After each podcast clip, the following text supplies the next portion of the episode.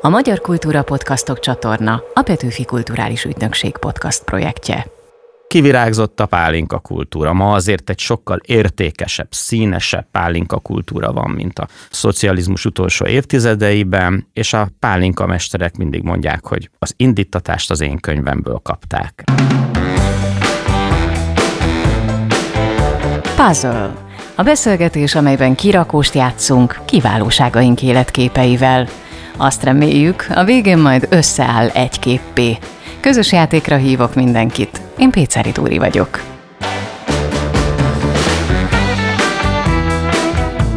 Szenvedélye a megfigyelés, a nyomozás, a rendszerezés, és ezt mind megtalálta a nyelvészetben. Saját bevallása szerint mindig bekapcsolt állapotban van, folyamatosan noteszbe gyűjti az utcán látott, hallott nyelvi leleményeket derűvel szeretettel képviseli a magyar nyelvművelés ügyét, az egyetemi katedrán épp úgy, mint évtizedeken átfutott tévé és rádió műsoraiban.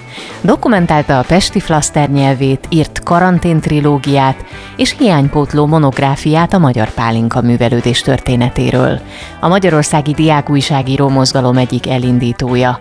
Kétszer körbejárta a földet régi letűnt kultúrák, feledésbe merült civilizációk után kutatva. A legboldogabbnak mégis a Tisza közepén egy kenúban érzi magát. A Puzzle harmadik epizódjának vendége Balázs Géza nyelvész néprajzkutató egyetemi tanár. Kíváncsiságból meglestem a Facebook oldalát, és ami egyből feltűnt, hogy nem használ emotikonokat. Ez tudatos ellenállás? Igen, azt hiszem, igen. Tehát én azért az a korosztály vagyok, amelyik megpróbálja még verbálisan szavakba önteni a gondolatait, és nincs, úgy érzem, nincs szükségem arra, hogy érzelemjeleket, tehát emotikonokat, képi jeleket használjak.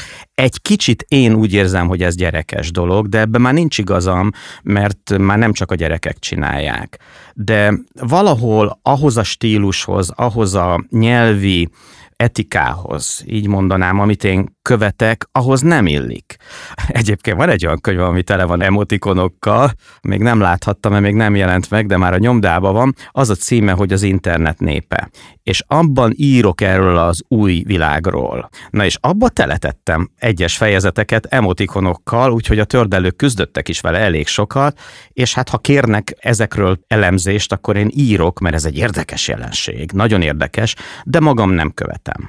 Készültem egy merénylettel ön ellen. Gondoltam, mert hogy nem mondta meg, miről beszélgetünk, gondoltam.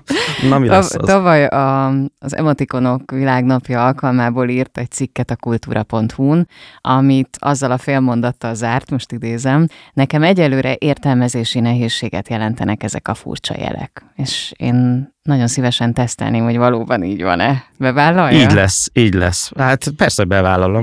Mutatok három emotikont vagy emotikon kombinációt, és arra lennék kíváncsi, hogy ön szerint milyen érzelmeket lehet kifejezni ezekkel a hangulatjelekkel, milyen élethelyzetben lehet ezeket használni.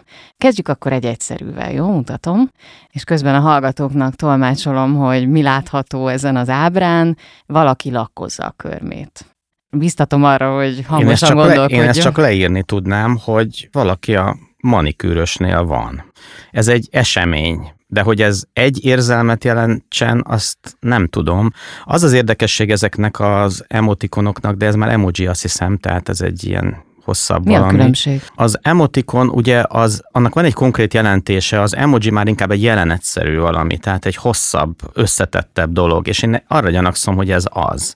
Az emotikon az még nagyrészt írásjelekből van összetéve, tehát meglévő írásjelekből, pontból, veszőből, tehát például a betűből, smiley. a smiley, az emojik meg képek, itt képet látok, ugye hát ilyen vörös körmöket, és valaki festi éppen. Igen, elég fura, mert csak hármat fest, pedig hát tulajdonképpen azt hiszem öt körmünk van egy kézen. Nem tudom, mit jelent. Az internetes tudomány szerint ez unalmat, érdektelenséget is kifejezhet. Na jó, hát az, a, az egyiptomi hieroglifákat sem sikerült megfejteni nagyon sokáig, és amikor most megfejtik, akkor is azért vannak kétségek, hogy azok miket jelentenek képek.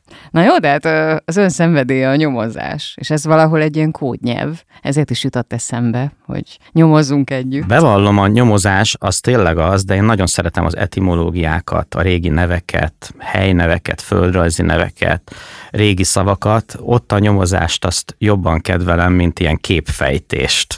A második képen két egymás felé kinyújtott mutatóujjat látunk. Milyen érzelmet lehet ezzel esetleg kifejezni, mit gondol? Szövegkörnyezetben lehet, hogy meg tudnám fejteni, így természetesen nem. Félénkséget, hezitálást jelenthet ez a, Igen. ez a második kép. Igen. Végül a harmadik képen egy emotikon emoji kombinációt láthatunk, egy vigyori fejet, egy jobbra kinyújtott mutatóujjat, illetve egy ajtót. Igen, ez egy mondat lesz valószínűleg, mindenképpen szerkezet, így van, tehát mosorgó arc mutat egy ajtóra, igen, menjél ki, vagy valami hasonló. Igen, egyébként ha Tényleg? hasonló, arra van az ajtó kívül tágasabb. Igen, tehát ez egy képnyelv, nem az én világom, szeretném hangsúlyozni, egyáltalán biztos, hogy nem fogok ilyeneket írni a, az ismeretterjesztő cikkeimbe, vagy a kis szépirodalmi írásaimba. Ez a képírás hosszú távon mennyire befolyásolhatja, vagy hogyan befolyásolhatja a beszélt nyelvet? A beszélt nyelvet nem fogja befolyásolni, az írott nyelvet pedig már most is befolyásolja. Az írott nyelv esetében az elmúlt 30-40 évben kialakult az a többszintűség, ami a beszédben eddig is megvolt. Tehát a beszédben ugye mindig volt egy emelkedettebb beszéd, egy olyan középső szint, átlagos szint, és egy ilyen alja szint, hát így fogalmazom meg, az ókortól, Arisztotelésztől beszélnek arról, hogy van egy alacsony szintű beszéd, egy középszintű beszéd és egy magasabb szintű, emelkedettebb, választékosabb nyilvános beszéd. Ez megvan. Mi is most ezt a nyilvánosat alkalmazzuk itt a beszélgetés során, de amikor az ember mérges, akkor ez a középszint, vagy a kocsmában már a középszint, vagy esetleg ez az alacsonyabb szint jelenik meg. Az írásban tulajdonképpen egy szint volt, a helyes írás, ami a köznyelvnek a írott formája. És persze volt egy nem helyesen író réteg is, de arról nem nagyon beszéltünk, mert mindig próbáltunk mindenkit fölhozni. Most viszont kialakult egy elfogadott nem helyesen író, mondanám úgy, hogy másként író réteg és írásmód, ezt nevezzük másodlagos írásbeliségnek, vagy beszélt nyelvi írásbeliségnek, sőt most már képi írásbeliségnek. Ez most alakul. Ezt a fiatalok kezdték, az SMS-sel kezdték, a chattel, messengerrel és egyebekkel folytatták. Ez szubkulturális írás, és tulajdonképpen az adott közegben, ha értik egymást, hát elfogadható, hiszen a beszédben is elfogadjuk a szlenget, elfogadjuk mit tudunk tenni, elfogadjuk az alacsonyabb rendű beszédet is, hiszen valószínűleg azért van, mert szükség van rá. Más kérdés, hogy nem mindenhol fogadjuk el. Érettségén szerintem még egyre nem fogják elfogadni ezt az írást. Én most arra gondoltam elsősorban, hogy azzal, hogy érzelmeket ma már sokszor emojikkal vagy emotikonokkal fejezünk ki hangulatjelekkel, hogy nem szegényedik-e a beszélt nyelv. Tehát, hogy, hogy nem tudjuk majd a szavakat használni arra a bizonyos érzelemre. Ettől függetlenül is meg lehetett már azt figyelni. Talán 1970-ben vagy 80-ban volt egy konferencia, egy kommunikációs konferencia Szombathelyen, és ott felvetették azt, hogy mennyire szegényedik az élő szóbeli szókincs, például a szinonimáink szorulnak vissza. Valóban így van, a gyors kultúrával, a kevesebbet olvasással az jelenik meg, hogy ha valamiről beszélni kell, akkor tulajdonképpen az elsőnek eszünkbe jutó szavakat használjuk, és mivel csak azokat használjuk, mindig ezeket használjuk, és a szinonima készlet, ami az érzelmi árnyalás szolgálná, az visszaszorul. A szinonima készlet, tehát nem feltétlenül az új digitális technológiák hatására, hanem a gyors kultúra hatására. Ezt viszont ez az új világ még jobban gyorsította. Tehát igen, az élő szóban egy szegényedés, visszaszorulás tapasztalható az a alapelve, hogy minden nyelvi megnyilatkozás helyes valahol. Tehát, hogyha mondjuk azt látja leírva a Facebookon egy hozzászólásban, hogy a muszájt valaki ellipszilonnal írja, az nem bosszantja? Én igazából ugye nyelvésznek ismernek, de azért nekem van egy néprajzos végzettségem, meg egy népművelő végzettségem is, és a néprajzból hozom azt a hozzáállást, egy alapvető kulturális antropológiai mondást, hogy semmi sem idegen tőlem, ami emberi. Ezt egy társadalomkutatónak tudomásul kell venni. Ha az emberek valamit csinálnak, akkor annak valamilyen oka van. Az egy más kérdés, hogy ezt hogy ítélem meg. De először is kutatóként megnézem, leírom, megpróbálom megmagyarázni, és csak utána következik az, és nem is biztos, hogy következik, hogy ítélkezem. Miért ítélnék el valakit a muszáj pontos J helyett ugye ellipszilonnal írják? Azért, mert nagyon hasonlít más szavakra, azért írják. Ez egy véletlen ráfutás egyébként. Másrészt tudomásul kell venni, hogy különböző féleképpen ismerjük a nyelvet, és különböző hatások érnek bennünket. Tehát pontos ével kell írni, igen, és aki ellipszilonnal írja, az hibázik, de ettől ő még egy picivel sem rosszabb ember. Esetleg, hogyha újságíró, akkor van egy kis probléma, akkor megmondjuk neki, hogy hát figyelj, azért ez a szakma alapja, hogy írjál helyesen. De egyébként mindenki hibázik valahol, én is, velem is előfordul. Tényleg? Persze, középiskolás koromban a kisebb szót két, direkt így ejtem, most megnyomtam az est, ugye mindenki kétessel ejti, nem kisebb, nem azt mondjuk, kisebb, kétessel leírtam Berzsenyi Dánielről szóló dolgozatban, és a szigorú magyar tanár akkor nekem erre rossz jegyet adott.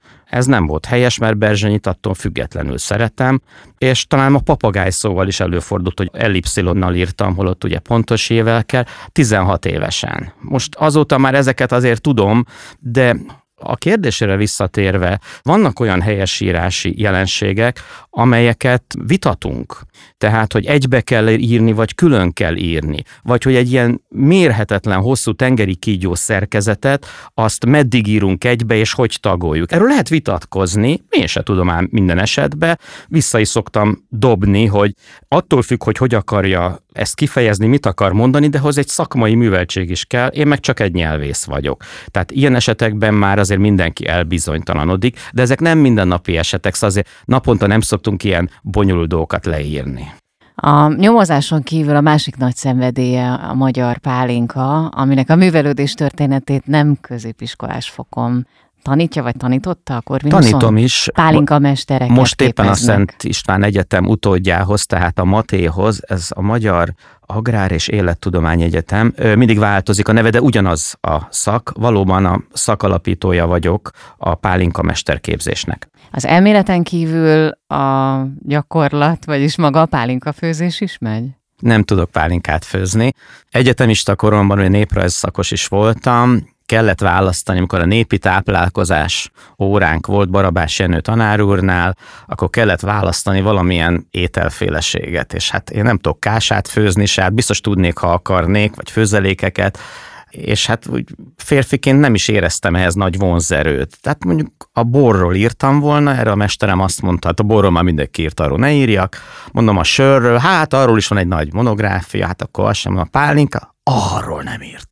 Hogy, hogy a pálinkáról nem volt? Én, hát nem tudom, valahogy szégyelték, vagy nem figyeltek oda rá. Ez ráadásul még a szocializmusban volt, és egy nagyon jó pillanatban ragadtam meg a témát, azért, mert akkor még mm, büntették ugye a tiltott pálinkafőzést, vagy zugpálinkafőzést, és ez nagyon érdekes téma. Amit az emberek a hatalommal, a törvényel szemben művelnek, az egy népi dolog. A népi innováció, a népi kreativitás, úgyhogy ez is benne van a dolgozatom, van, de a fő vonulata a dolgozatnak az a pálinka művelődés története. Nem írták meg korábban, valamiért nem érdekelte az embereket.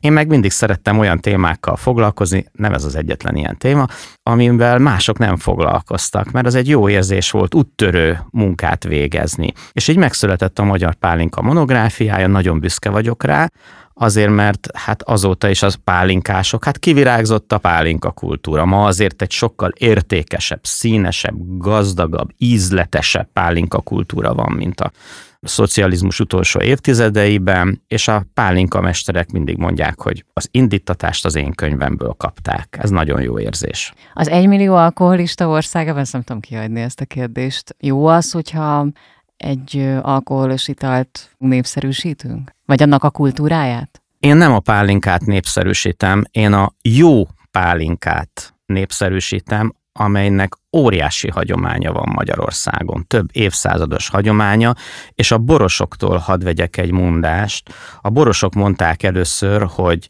az alkoholizmus ellen jó borral kell küzdeni. Ezt tovább gondolom az alkoholizmus ellen nagyon jó pálinkával kell küzdeni. A nagyon jó pálinkából nem iszik az ember sokat. Milyen a nagyon jó pálinka? Egészséges gyümölcsből készül, lehet, hogy földrajzi eredetvédett pálinka, tehát csak azon a területen, abban a mikroklímában termett gyümölcsből készül, semmiféle hozzáadott dolog nincsen, és ez jó ízű, egészséges, nincs tőle fejfájás, jó drága is mellékesen, tehát nem szemétből, nem rothadó gyümölcsökből. Én megértem, hogy abból valaki készít, mert az egy mentés, értékmentés. Tehát az igazi, jó, egészséges magyar gyümölcsből készült pálinka persze kis mennyiségben egészséges. Ja, és ételhez kell fogyasztani, és alkalomra kell fogyasztani, ahogy az régen is volt. Van egy szép mondás, hogy az első pohára barátságé, a második a vidámságé, a harmadik a kárhozaté. Igen, ha oldódni akarunk, barátkozni akarunk, köszönteni akarunk valakit, akkor szabad inni egy kis kupica pálinkát, utána nyilván az ember eszik valamit, vagy evés után is lehet pálinkát inni, de ez nem azt jelenti, hogy le kell részegedni. Ahol már arról van szó, az egy társadalmi és személyes probléma, hogy valaki menekül a világ elől, és ezért iszik, iszik, iszik. Ez az alkoholizmus. Az élet vidámságához egy pohár bor, vagy egy fél kupica pálinka, az nagyon jót tesz az embernek. Kimondottan növeli az életörömöt és az életkedvet. Idén ünnepeljük Petőfi születésének 200. évfordulóját. Az ő tájleíró verseivel kapcsolatban említik az irodalom történészek, hogy tulajdonképpen új formanyelvet alkotott. Manapság ki lehet így emelkedni a nyelvvel, ahogy annak idején a reformkorban Petőfi kiemelkedett? Hát a jó stílus az mindig vonzó, meggyőződésem. Az elmúlt évtizedek ugye a posztmodern jegyében teltek el, és ez egy kicsit azt is sugalta, hogy mindig újíts meg a nyelvet. Ez egy nyelvközpontú, szövegközpontú irodalom szemben a tartalom, az elbeszélés központú irodalommal. Ebben sok-sok nyelvi játék, nyelvi lelemény van. Nekem olykor öncélú. Tehát egy darabig élvezem, hogy valaki nyelvi játékokat űz, ha odaillik, ha ezzel akar valami nagyon érdekes dolgot jellemezni, de hosszú távon ez fárasztó. Kérdésére visszatérve, én hiszek abban, hogy a jó stílus az nagyon vonzó, és azért sokféle stílus van ma is a mai magyar irodalomban, és sokan igyekeznek a hagyományokból táplálkozva, nyelvjárási elemekkel dúsítva írásaikat, és abból fakadóan kihozni nyelvi leleményeket, én az ilyet szeretem. Az ilyet nagyon szeretem. És a, az öncélú, szétszedett mondatot, úgy mondja ezt a retorika, hogy az egybeácsolatlan mondat, tehát azokat meg nem szeretem. Egy darabig úgy nézegettem, mert mondom, biztos oka van, hogy valaki nem akar egy mondatot befejezni, nem fogok most nevet mondani, de egy igen jelentős mai magyar író ugye abból csinált stílust, hogy minden mondatot félbehagyott. Na most ez egy darabig érdekes, mert a világban ez előfordul, hogy nem fogalmazzuk végig a gondolatainkat, de én ebből nem csinálnék stílust, ebből egy rövid kis jellemrajzot csinálnék csak. Előbbire tudna valamilyen példát mondani? A jóra? Igen, a jóra. Hát olvastam nemrég Vida Gábort, az erdélyi Vida Gábort, nagyon tetszett nekem. Szűcs Pétert, aki még a tanítványom is volt, nagyon szépen tud írni. Föltűnt, hogy az írásaiban mennyi virágot és növénynevet ír le. Ma nem szoktuk a természetet ennyire aprólékosan ábrázolni, és ez például nagyon vonzó volt nekem. Megemlítem Bökös Borbálát, aki a Nagyváradi Egyetemen kolléganőm is, aki Zsigmond király koráról írt egy trilógiát, és ebben is nagyon szép mondatok, nagyon szép képek vannak, nem olvasták el sokan, úgy tudom, pedig izgalmas és nagyon-nagyon jó. Hát a klasszikusok közül persze, akikben állandóan fürdök, az nem kérdés, hogy Jókai, Mixát, Móricz, Krúdi és társai, hát Tamási Áron és I. és Gyula, szóval ők azok, akiket bármi, Móra Ferenc tömörkény, mit mondjak még, akiket ha előveszem, akkor megfürdök abban a stílusban. Az tényleg pihentet is, meg izgat is, mert olyan jó. Hogyha már itt a reformkor szóba került, mondjuk az ortológus-neológus vitában melyik tábort erősíteni? Kazincit, aki középen állt. Középen állt? Hát persze, hát Kazinci hát, közép. Azt halljuk róla, hogy ő volt a Kazinci hát persze, a nyelvújító. ő indította, de hát ugye van neki, amikor lezárta a vitát, akkor azt mondta, hogy tüzes ortológusnak és tüzes neológusnak kell lenni egyszerre. Ez a Kazincinak az arszpoétikája. Ez egy tökéletesen megfogalmazott és nagyon bölcs gondolat. Én egyébként az összes vitánkban ezt tudnám javasolni mindenkinek. Igen, bizonyos dolgokban harcosan védjük a hagyományt, és ne utasítsuk el az innovációt. A hagyomány az ortológia, az innováció a neológia. Mert mindkettőnek a küzdelmében vagyunk.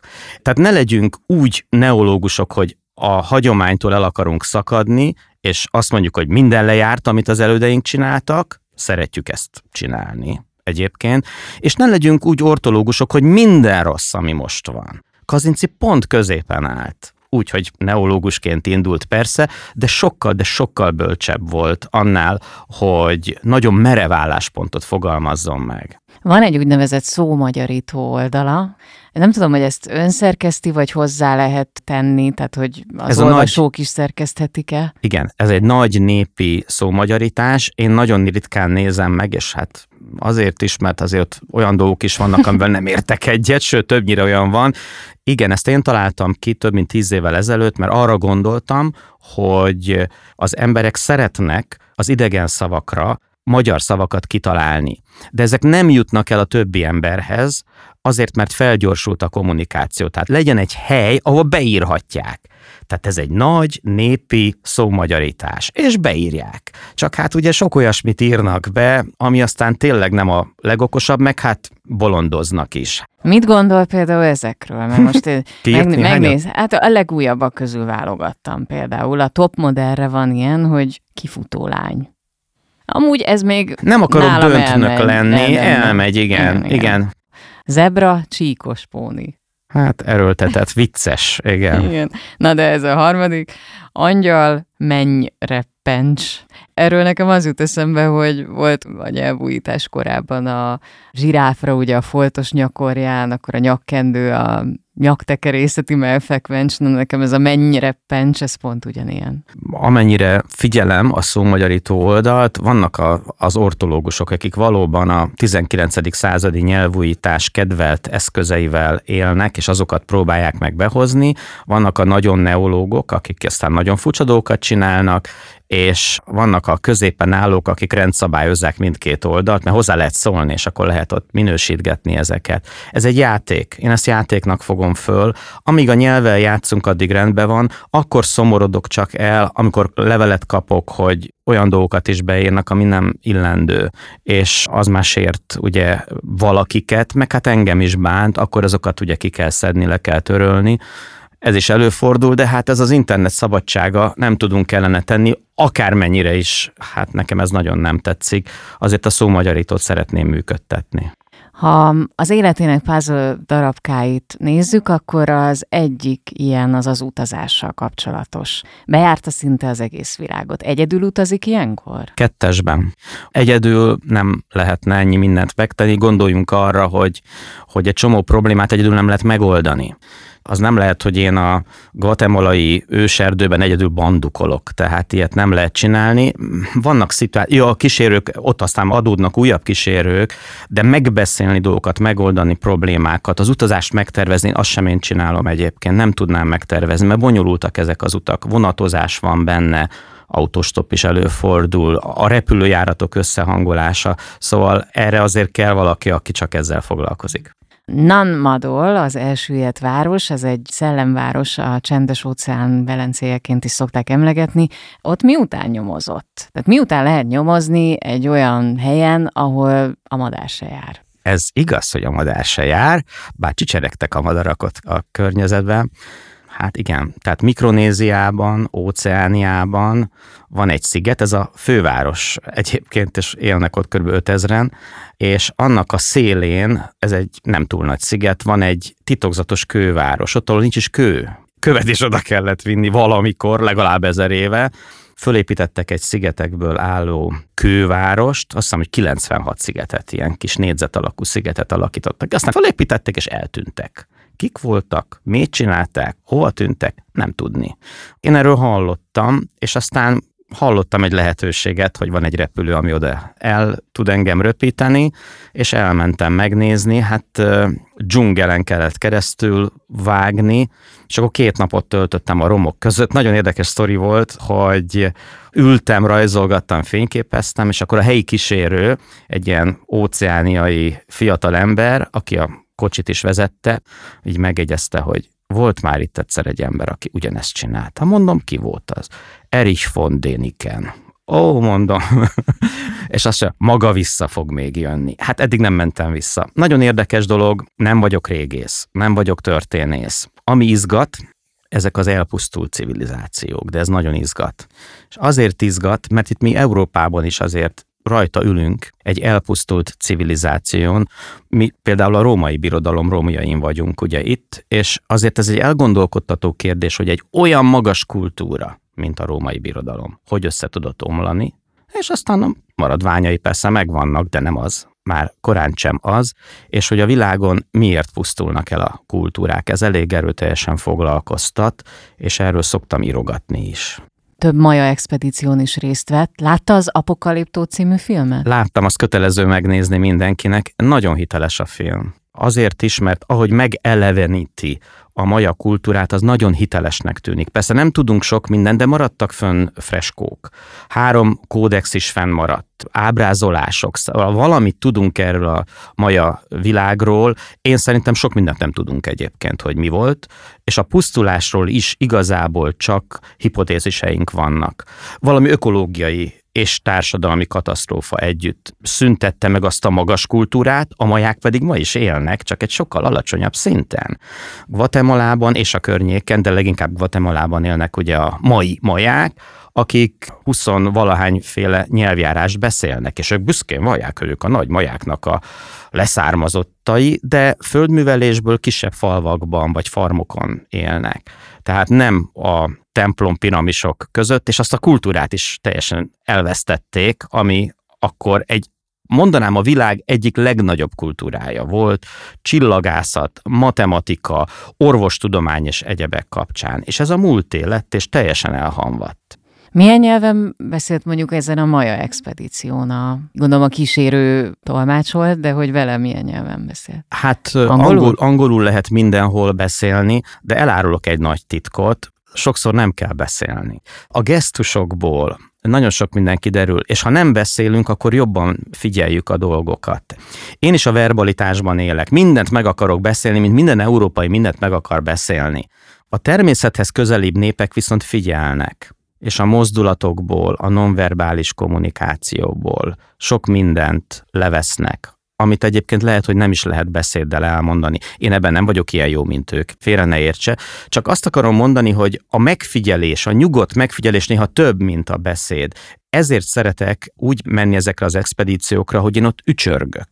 Tehát megállok, pihenek, nézelődöm, bandukolok. Tikálban háromszor voltam, ez a legnagyobb föltárt maja város. Szerettem ott maradni akkor, amikor a turisták elmentek. Abban a pillanatban egy ilyen medveszerű lények, most nem jut eszembe a nevük, kis alacsony kis állatok teljesen veszélytelenek jönnek elő, hogy a, a kutassanak a szemétben, és akkor én ott ültem egy magamban, egy piramis tetején, és órákig csak ezen gondolkodtam, amit ott akkor láttam. Ebből nem lesz valamilyen kötet? Írtam egy kötetet, az a címe sok fényképpel, hogy körbejárt föld, és ebben valóban az első mondjuk tíz évnek az utazásai benne vannak. Azóta voltam egy pár izgalmas helyen, azokat még nem írtam meg, mert azért most már nem utazom annyit, mint korábban. Azért ez elég fárasztó meg egy kicsit félek is már bevallom, tehát Tényleg? hát több a veszteni való, de tudom, vagy már kevesebb, honnan nézzük a dolgokat.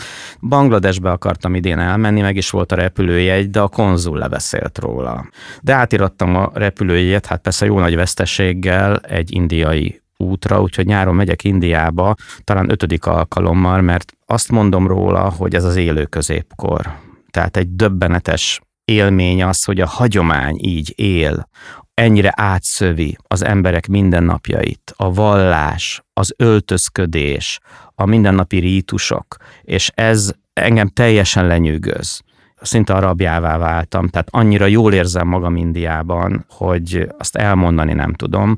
Annyira elgondolkodtat, hogy mi annyira másként élünk Európában, és hogy tényleg a miénk-e a jövő, és az emberiségnek ez-e a jövő, amit mi csinálunk, vagy talán mégis inkább az, hogy valahol megőrizni, vagy jobban ragaszkodni a régi dolgokhoz.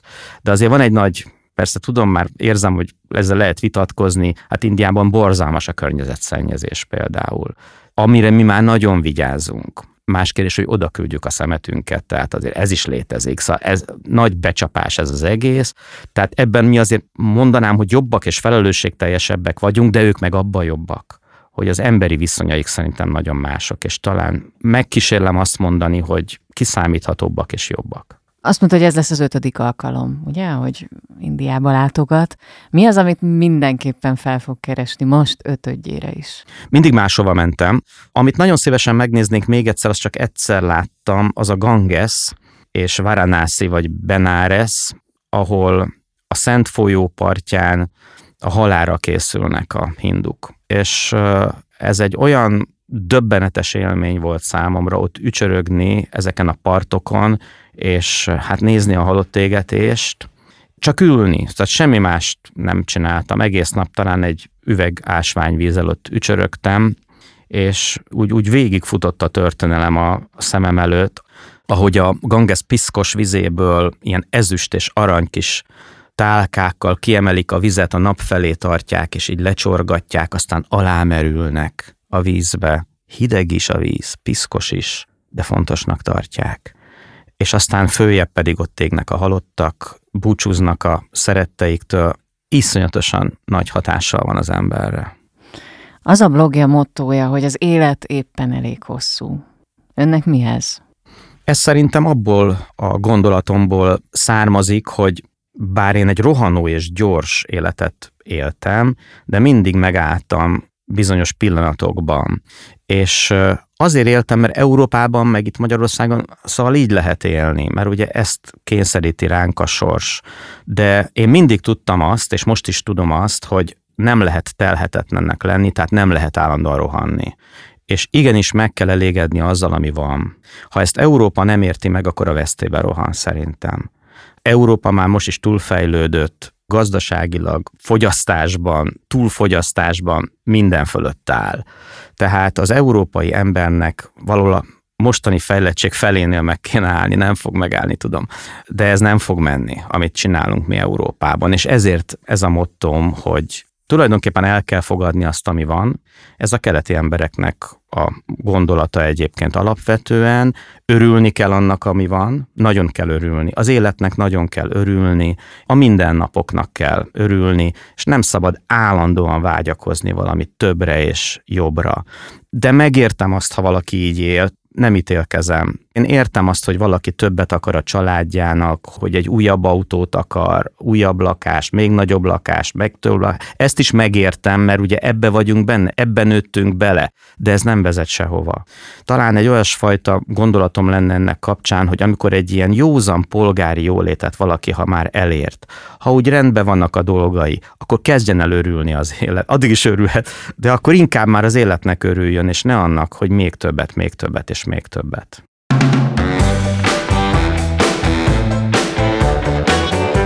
Puzzle harmadik epizódjában Balázs Géza nyelvész, néprajzkutató, egyetemi tanár életképeivel játszottunk kirakóst. A sorozat korábbi részeit megtaláljátok itt a Magyar Kultúra Podcastok csatornán, ahol kultúrtörténeti podcastunk a Talpig Magyar és a Dob meg Passzus új évada is elérhető. Ha tetszenek a műsoraink, kövessetek be minket, és nyomjátok meg a csengő ikont, hogy ne maradjatok le a friss epizódokról. Köszönöm a figyelmeteket kollégáim, Horváth Gergely, Csali Anna Mária, Vapler Klaudia, Cakó Gergely, Rédl Ádám és Szemők Bálint nevében is. Várlak benneteket legközelebb is. Péceli Túri vagyok. A Magyar Kultúra Podcastok csatorna a Petőfi Kulturális Ügynökség podcast projektje.